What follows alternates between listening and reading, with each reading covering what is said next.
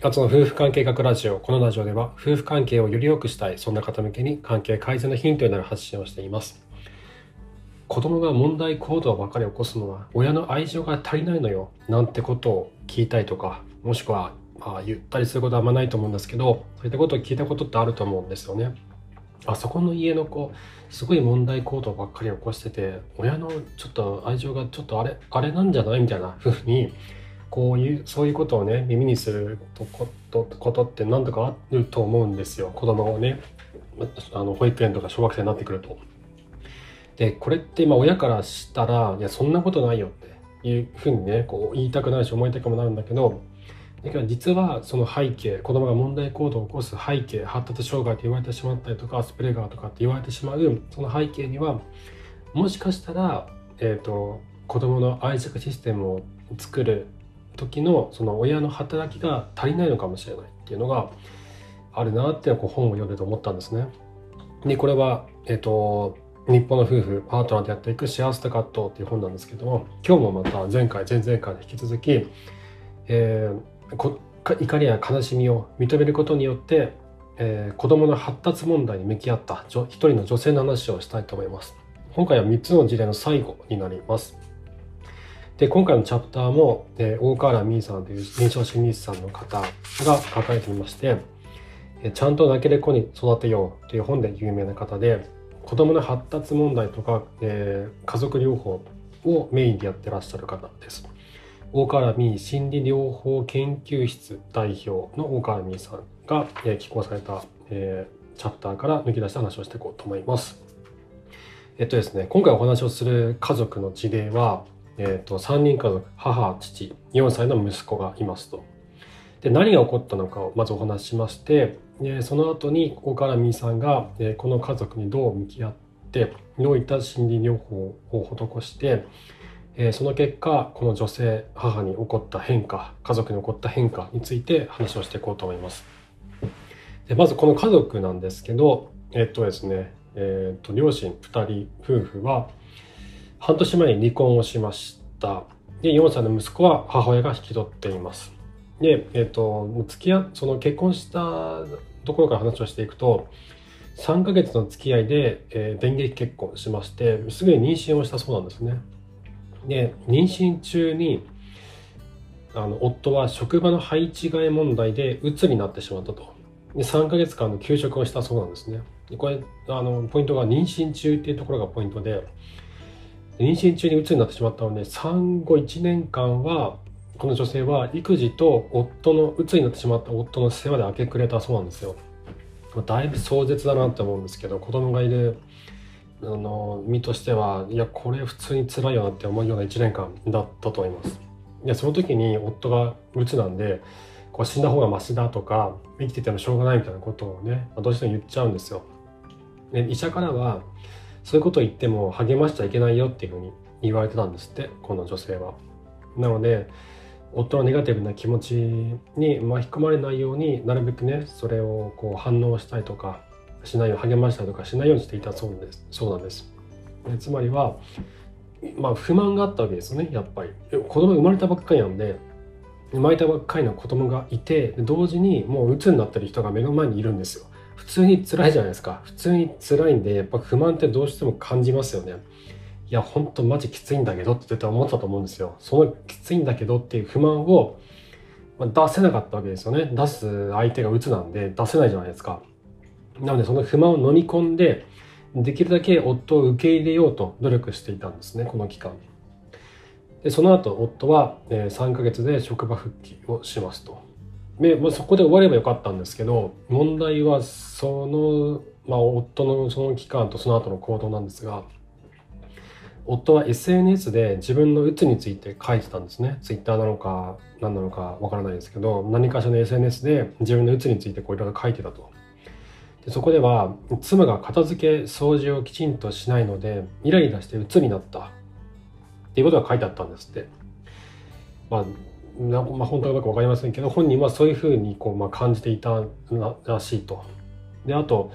ADHD の妻を持つ人の掲示板にも書き込んでいたということで自分の妻のことを ADHD だとこう認識していたんですよね。で夫はですね日常的に妻への不満をこの SNS に書き込んでいたとで妻はそれに気がついたんですってなんかあいつやってんなって思ったんでしょうねあいつなんかなんかなんかカチカチやってんなって多分気がついて夫の ID を手に入れてパスワードも手に入れて本人のアカウントでログインしたんですって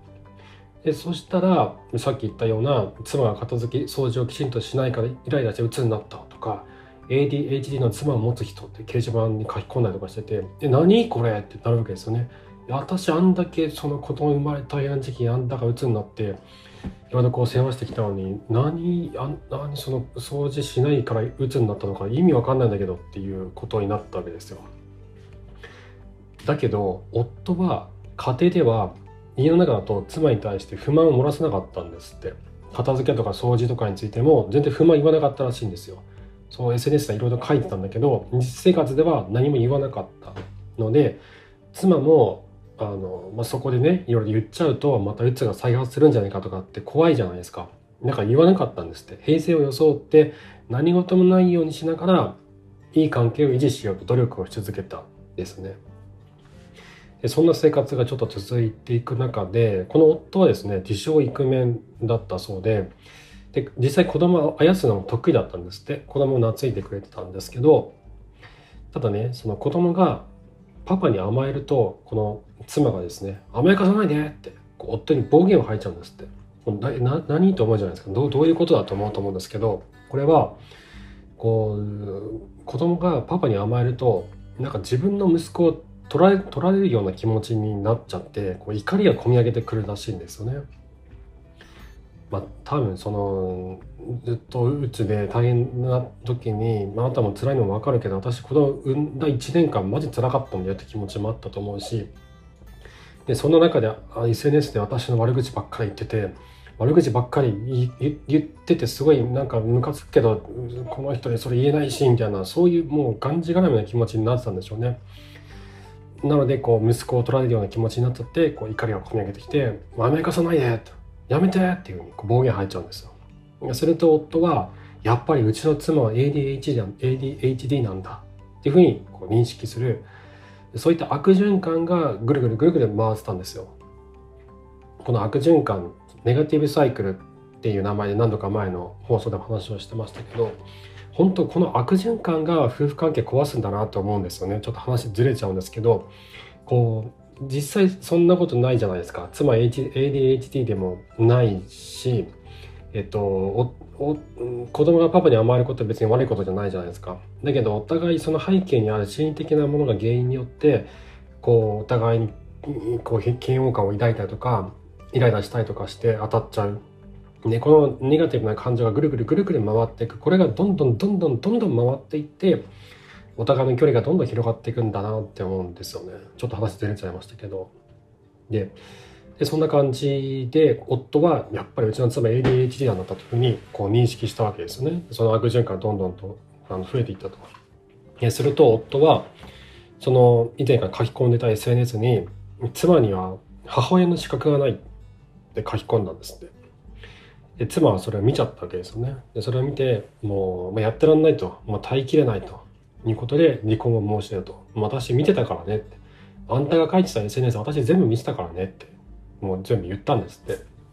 で離婚をすることになったと。でその後にこの女性と4歳の息子が2人暮らしを始めるわけです。がこう息子がですね母親の顔色を伺うようなことがあるわけですよね。にするとこうカッとなってこう叩いちゃうんですって。などういうことか分かんないと思うんですけどそういった現象が起こったんですね。で、えーと、ちょっと話戻るとそのこの4歳の息子はですね、えーまあ、この母親と2人暮らしを始めた後に保育園であの「この子感触ひどいんですけど」って言われたんですって。感触がひどくてもう集団行動できないんですよと。発達障害かもしれませんよとちょっとあの診断受けてくださいって言われたんですって。だけど家ではこうブワーとかでね暴れたりとかしないんですって。全然そういうことないんですよ。でどういうどういうふうにやってるかっていうと家だと子供がぐずり始めたりとかすると母親無視をするんですって。まあ、聞こえないふりとかするんでしょうね。すると子供が自分で歌を歌ったりとかして機嫌を直すっていうそういうことをやってたので家でこんないい子なのにうちの子がそんな保育園で暴れたりとかするわけがないとましてや発達障害なわけがないというふうに言ったわけですね。これ前回も同じようなケースだったじゃないですか。前回も家ではいい子なんだけど保育園とか学校だと暴れん坊になっちゃうっていうケースでしたよね。で同じなんですよやっぱり背景がね。同じようなことが起こってる。でこの子はそういうふうなことが起こっていてで、えーと、その子がちょっとなんか「お母さんどう思ってるのかな?」とか「これやっていいのかな?」とかっていうふうにこう顔色伺う時あるじゃないですか子供って。でそれをされるとこうこうクワーッとバチコーンと叩くわけですよ。叩かれた方として意味わかんないですよね。ただこう顔色伺っただけでバチコーンってやられちゃうわけなんで。でこういう状態でしたと。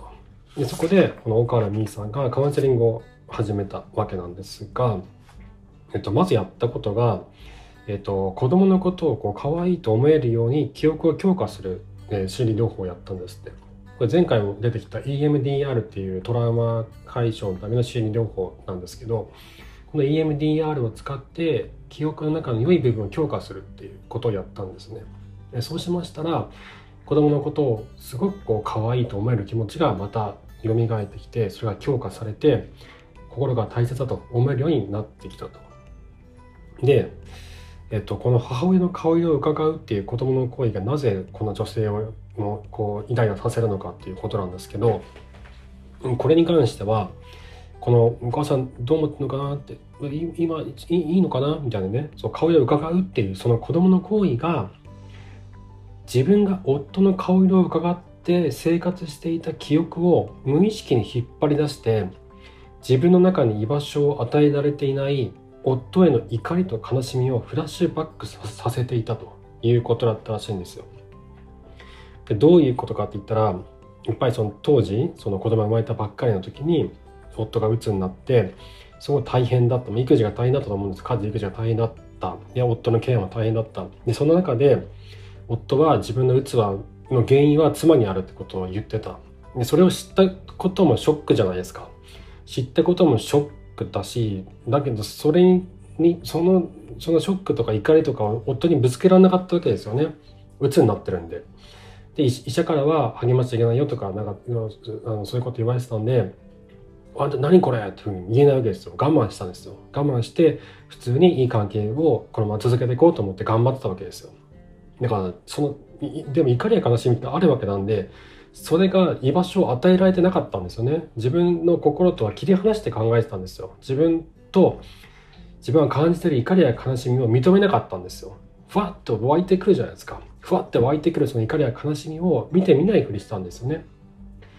だけどその怒りや悲しみは存在はしてるのでそれがこうバーってフラッシュバックしてくるわけですよ。子供がね香りをかかうっていうその行為がトリガーとなって自分が夫の顔色を伺って生活していたあの記憶あの嫌な記憶あの辛かったあの時がバーって帰ってくるわけですよね。だからこうパッとこうカーッと叩いちゃうとパチコーンと叩いちゃうということが起こってたわけなんです。で岡原美さんが何したかっていうとこの女性に対して、えーまあ、同じく EMDR というあのトラウマ解消の心理療法を使って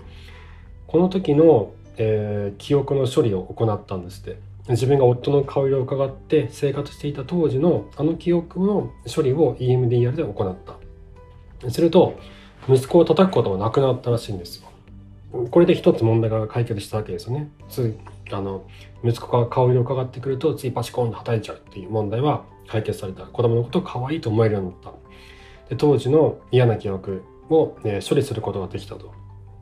で同時にこれも一つのポイントなんですけど大河原美さんはこの女性に対して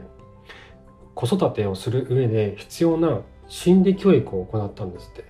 これね多分他のあの認証心理さんとかと違うポイントの一つなんだろうなと思うんですよ。えー、そのなんだろうなその子どもの発達の問題と家族旅行を行っている方だからこそこういったことやってるのかなと思ったんですけど何したかっていうと子育てをする上で必要な心理教育何なのか。これは子供が親を察するのではなくて親がこう察することを実践していくことで子供の感情制御の力は開発されていくということを教えたんですって。これちょっとね分かりづらいと思うんですけど、えっと、この子この家族の子供は母親の母親のことをこう顔で伺ってたわけですよ。今どう思ってるのかなとか大丈夫かな？今話しかけて大丈夫かなとかっていうことをこういついつもこう気にしてた。親がどう思ってるのかなってことをこう察しようとしてたわけですよ。だけどそうじゃないんだと。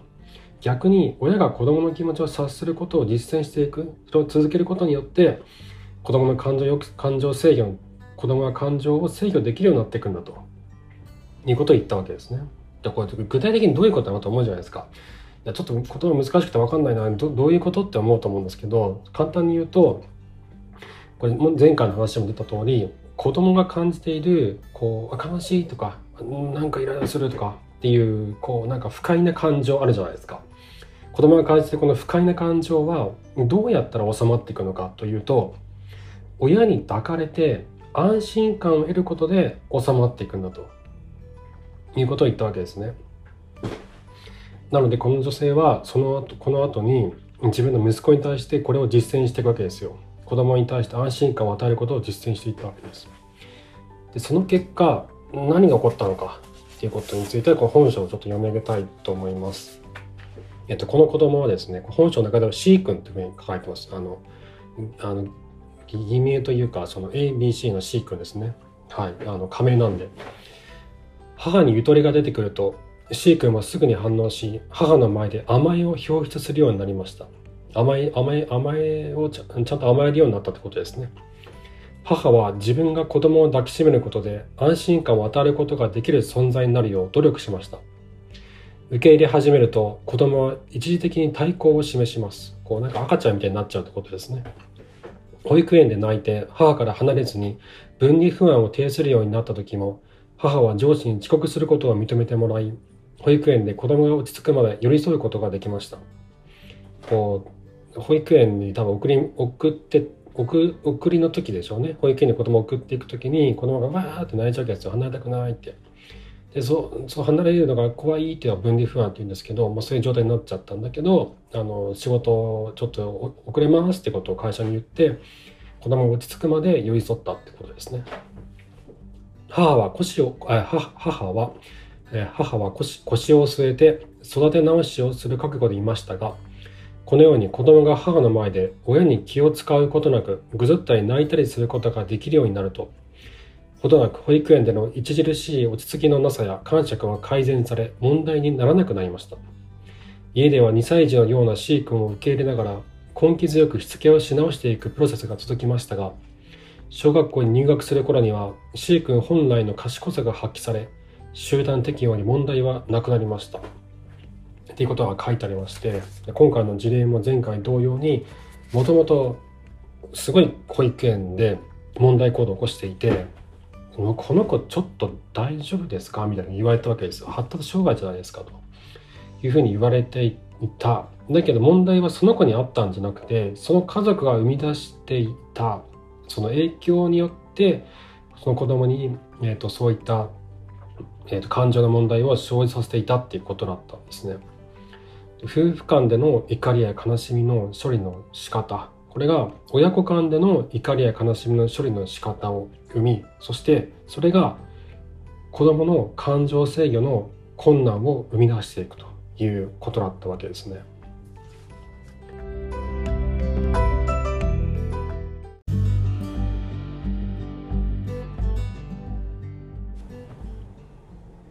今回の話を読んでも僕思ったことがあるんですけどあのハグの習慣ってマジ大事だなと思ったんですよすごいなんだろうそうこんなことで変わんないよとかって思うじゃないですか。その子供を抱きしめること。ただそれだけで何が変わるんだとか甘えてんじゃないとかっていう人もいると思うんですよ。特に男性の場合だと自分が抱きしめられてきた経験が少ないから子供が母親に45歳の子供がね子供にはギュッと抱きしめられたとかしてるのを見るとちょっとやりすぎなんじゃないかとか過保護なんじゃないかとかマザコンになるんじゃないかとかっていうふうにいろいろ心配すると思うんですよ。これ、うん、の多分小学校1年生とかの子供に対してとかよりそう感じると思うんですよね。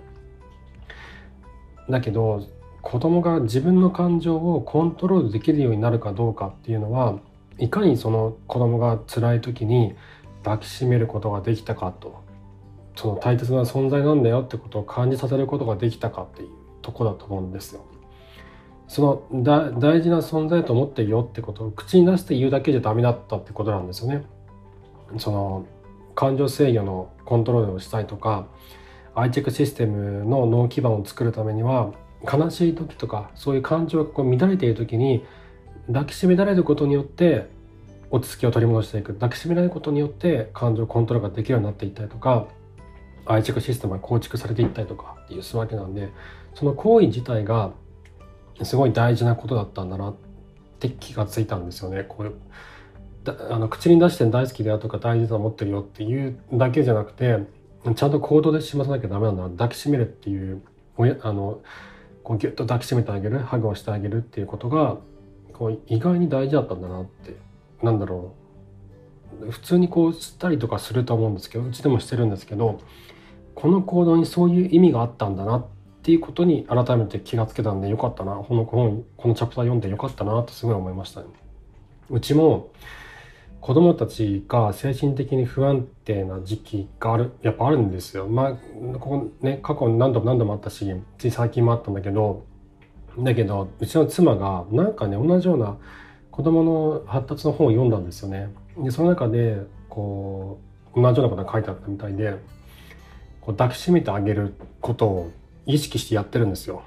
子供が辛い時や辛いことがあった時とか泣いて帰ってくる時もあるんですよね。そういう時にこう抱きしめてあげて話を聞いてあげて大変だったねっていうふうなことをここずっと繰り返しててそれによってすごい落ち着いてきたんですよ子供たちが。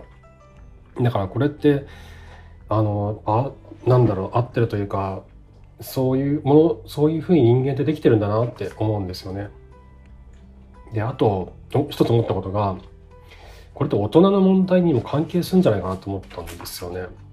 よく大人の人であのすごい感情的になってしまう人とかいるじゃないですか。